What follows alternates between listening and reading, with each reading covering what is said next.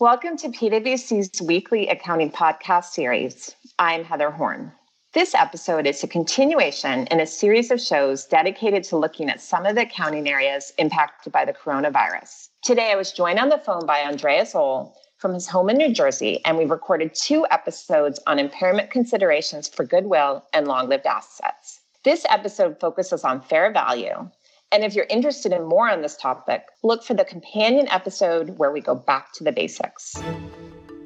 Thanks so much for joining me again to continue our discussion of the impairment models for goodwill, indefinite-lived intangible assets, and long-lived assets. And we spent our last episode going through the basics of those models and helping people think through some of the considerations if they're dealing with a potential impairment at the quarter end. But in that discussion, one of the key things we talked about was the use of fair value, and it's obviously very important. So wanted to continue our conversation, but focused on some fair value considerations. Why don't we start things off then by talking about the concept of fair value?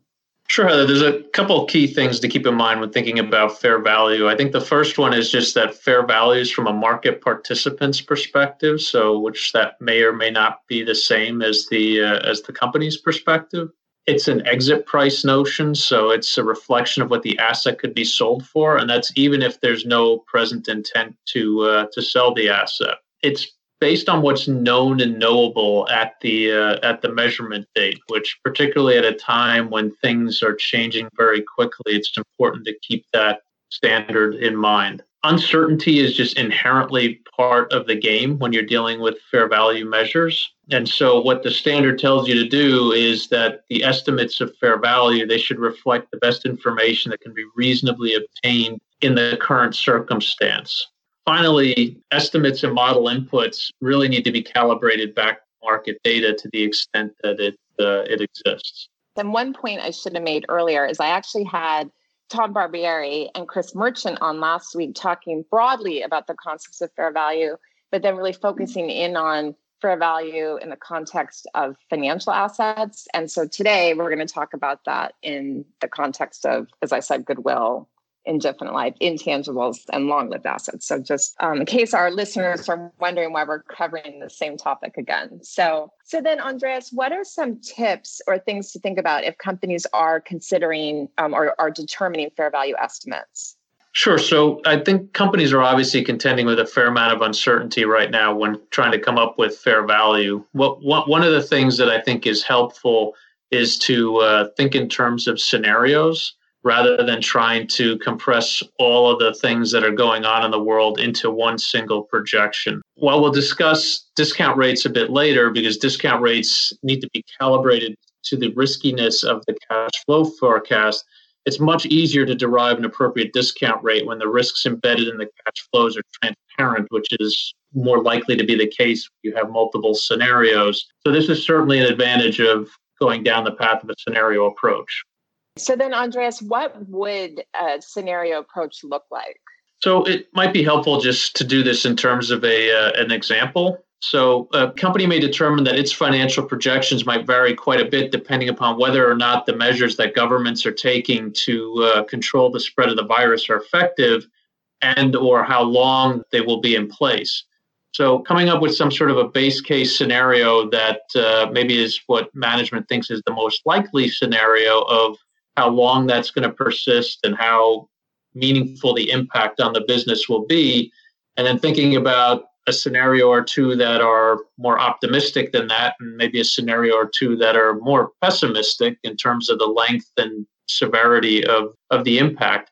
So then once you have these scenarios, you would assign probabilities to them and then probability weight it to come up with a single forecast. And the benefit of that is that it's much more transparent kind of how you got to that forecast than versus if you just tried to boil it all down to one from the beginning. So then, Andreas, just one side question. How should companies think about subsequent information when they're making these assessments? So let's say you get into April and you have maybe more information about what's going to happen. Yeah. So again, the standard says you're supposed to look at what is known and knowable at the measurement date. And kind of the concept there is that if someone were looking to acquire the reporting unit, say, And they did a standard level of due diligence in connection with that acquisition. What information would they have factored into the price at that time?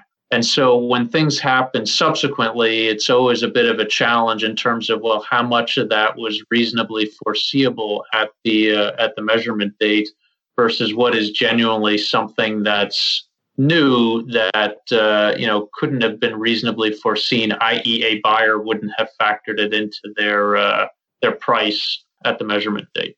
Well, we're recording this on March 31st, so maybe the advice for companies is, if you're dealing with these issues, try to do it soon with the information you have. So then going back to the calculation, I know one of the approaches companies can take is what's called a market approach in terms of determining fair value. So can you just briefly explain what we mean by that and then any specific considerations? Sure. So some companies use a market approach for determining the value of a reporting unit. And basically what that means is you're selecting some financial metrics. In a lot of cases, it's EBITDA.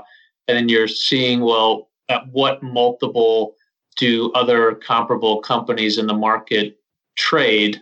So are they trading at, say, 10 times EBITDA? Well, then you would apply a 10 times EBITDA multiple to the forecasted EBITDA for that particular reporting unit. This obviously works best when you have sort of pure play comps for the reporting unit that you're trying to value. One of the challenges you have with that approach that we typically don't have is, in light of the current level of uncertainty in the marketplace, a lot of companies have withdrawn their earnings guidance. So analysts are having a much harder time coming up with estimates of forward EBITDA as a result. So, and you couple that with historical EBITDA may not be a great metric right now, just given that it's probably not a good indication of certainly what EBITDA is going to look like, at least in the next few quarters.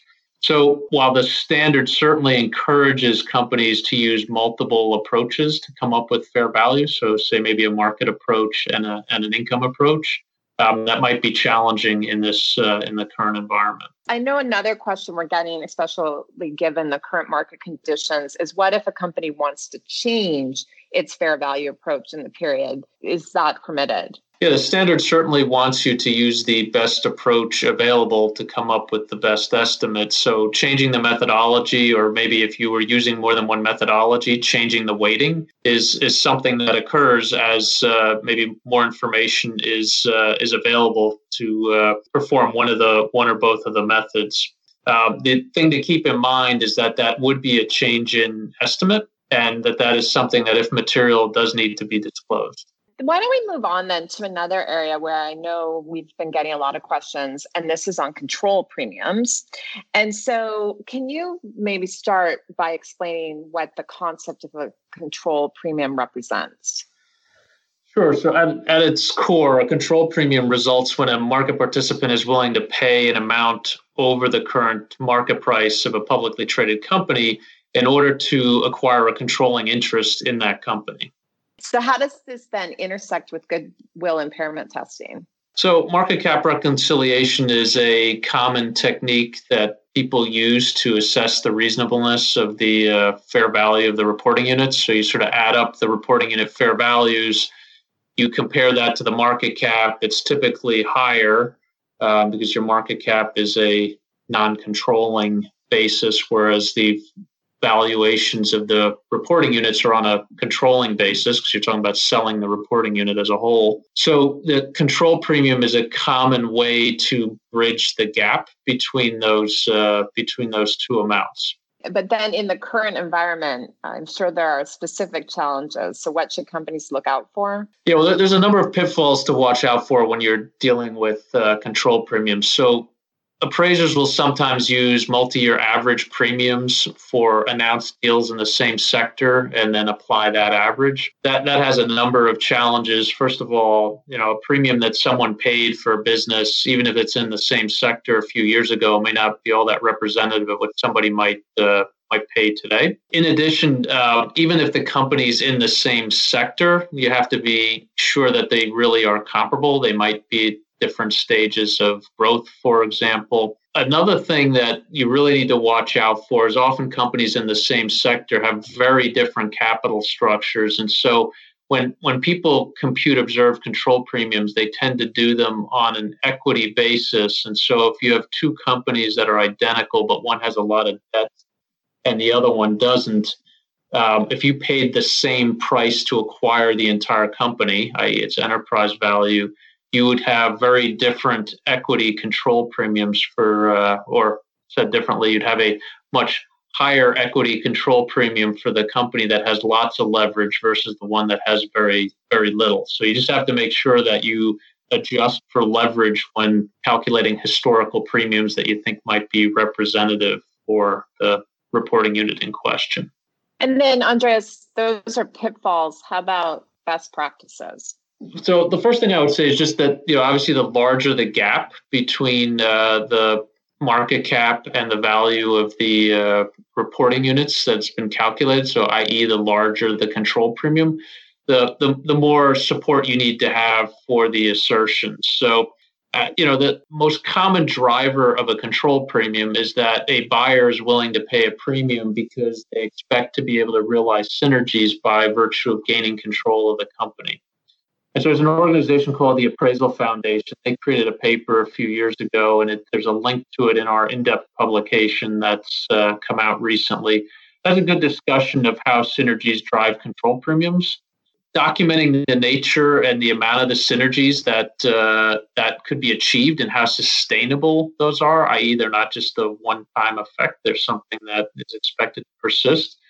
And then translating that into value is what you need to do. And typically that's a function of saying I have X dollars of synergies that are expected to persist well into the future, and then applying a multiple for the, you know, similar to what we talked about in the market approach a moment ago, a multiple that's representative of the industry, where you multiply those two things together and you get a dollar amount of premium that somebody would be willing to pay, which you can then obviously turn into a percentage. But other thing just to think about is, particularly if the premium is large, you want to make sure you understand why these synergies haven't already been somehow realized. Why hasn't the company already taken steps to unlock this this value? A final consideration is that if there is a significant difference between the market cap and the fair value of the reporting units, this might be an indication that the company's cash flow projections may be too optimistic and need to be revisited. And again, the larger the implied premium, the more likely that is to be the case. So why don't we move to our next topic, which is another area where I know you've been getting a lot of questions, and this is on the discount rate assumption in fair value modeling. So can you start things off by talking a little bit about discount rates? So conceptually, what a discount rate represents, it's the expected return that an investor would want to achieve from an investment. It's dependent upon the perceived risk of that investment. So said differently, it's really the probability that the actual results of the performance of the company will differ from what's expected at the time of the investment. In theory, remember that investors are really only expecting to be compensated for risks that they can't diversify away. In a discounted cash flow model, the discount rates are often one of the most significant assumptions that drive the overall value of the reporting unit. So the selected rates should reflect the riskiness of the cash flows. In practice, the best thing to do is to make sure you have expected cash flows, in which case you can use an unadjusted WACC, weighted average cost of capital, as the discount rate. The scenario approach you mentioned earlier is one way to come up with expected cash flows. So then, Andreas, how should companies think about this discount rate in the current environment? So the discount rate used should reflect the market and other risk factors associated with achieving expected cash flows. And it's critical that you update the discount rates at each measurement date to appropriately reflect the current market conditions. There are a number of market inputs in determining the appropriate discount rate, and some of them, including the risk-free rate and the cost of debt, are readily observable and have moved significantly in the last couple months, generally not in a very favorable direction. On the other hand, the cost of equity is the components of that are less observable, but in light of what's going on in the market, in all likelihood, they've increased for most sectors of the economy. In times of uncertainty, some practitioners add a company-specific risk premium, also known as an alpha, to the discount rate. Implicitly, what they're acknowledging is that the cash flow forecast may not represent expected cash flows. So the challenge then is how much alpha is warranted in the circumstances. There's an organization called the International Valuation Standards Council that issues the International Valuation Standards, and they provide some helpful guidance in this area. And basically what it boils down to is that the alpha should be calibrated to the degree to which you think that the cash flow forecast deviates from expected cash flows. And you're trying to do that in as quantitative a way as possible, so you know how much alpha to add to the discount rate. So at the end of the day, adding the alpha doesn't really absolve you from having to get the forecast to be expected cash flows. So then, Andreas, let's go back to the International Valuation Standards Council. Is that the organization that you are the chair of? That's right. I chair the Business Valuation Board at the IVSC and sit on a few other boards there. All right. So you're giving us firsthand knowledge then in this discussion. That's right. Straight from the trenches. All right. And definitely people should look for these standards then. All right. So then, Andreas, any other insights for our listeners? Yeah, one thing that sometimes people get confused with is the concept of distressed markets, particularly when there's been a significant decline in market cap. And so I often get questions as to whether the sharp decline in the stock market is an indication that there's distressed transactions, and therefore it's not reflective of the fair value of the company. So the fair value standard in GAAP does provide for a concept of distressed transactions, and that if a transaction is indeed distressed, that you can set it aside. However, it makes very clear that distressed markets can't be ignored. So distressed transactions are not transactions that necessarily have anything to do with a distressed market. It has more to do with the circumstances of the specific transaction and often of the seller. Therefore, it's a pretty high bar to be able to assert that a particular transaction is distressed. But asserting that the market as a whole is distressed really only works when there's really very little liquidity, and that's not the circumstance we're facing right now. Andreas, how does that concept of distressed intersect with the concept of disorderly that we talk about sometimes with financial instruments? Or is it the same concept? Well, I think the concept in the FI world is that you can have a disorderly market where when liquidity starts to dry up for certain types of instruments, the volume of trading goes down substantially. And so the sort of the pricing mechanisms start to function fundamentally differently than they normally do. That's just not the case in the equity market. In fact, we have the opposite right now, that in recent times, volumes have been at record levels. So there's plenty of liquidity in the stock market right now. So that's really not a concept that applies here. Okay. So then, Andreas, how about, though, going back to the topic we were discussing earlier on control premiums, how does the concept of distressed markets intersect with that? Well, I think what I would say to that, Heather, is just that I don't think you can explain a large control premium solely because of turmoil in the marketplace. You know, what tends to happen in a down market is fewer transactions happen, and it's really only the transactions that have the strongest value proposition that end up closing in this kind of an environment. So that concept we talked about earlier about being careful about extrapolating other deals to your circumstance is probably more applicable in the current environment than would normally be the case. Okay. If people are listening and have follow-up questions, what are some good places to go look? Sure. There's a couple places you can look. So we have the PwC Business Combinations Guide.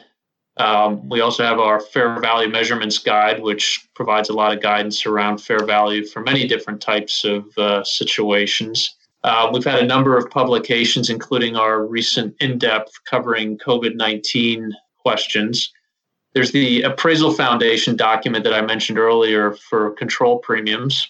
The AICPA a couple years ago published a goodwill guide that has a fair amount of guidance around how to perform the impairment test, including it has some valuation guidance in it. And then the aforementioned IVSC standards, which have some useful guidance on a number of areas, but in particular, how to think about the interplay between forecasts and discount rate. And then with that, I guess we'll wrap up for today. And Andreas, I always enjoy talking to you about accounting, but I think particularly this topic, knowing your background in valuation, it's really nice to hear your insight and sort of firsthand knowledge. So thank you. Sure. Happy to help.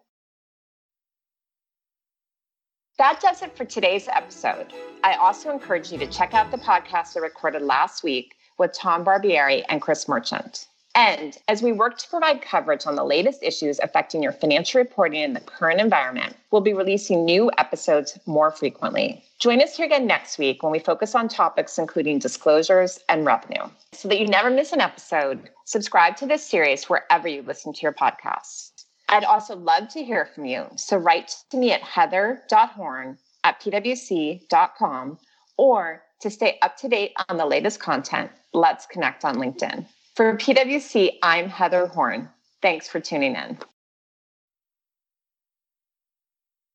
This podcast is brought to you by PwC, all rights reserved. PwC refers to the U.S. member firm or one of its subsidiaries or affiliates, and may sometimes refer to the PwC network. Each member firm is a separate legal entity. Please see www.pwc.com/structure for further details. This podcast is for general information purposes only and should not be used as a substitute for consultation with professional advisors.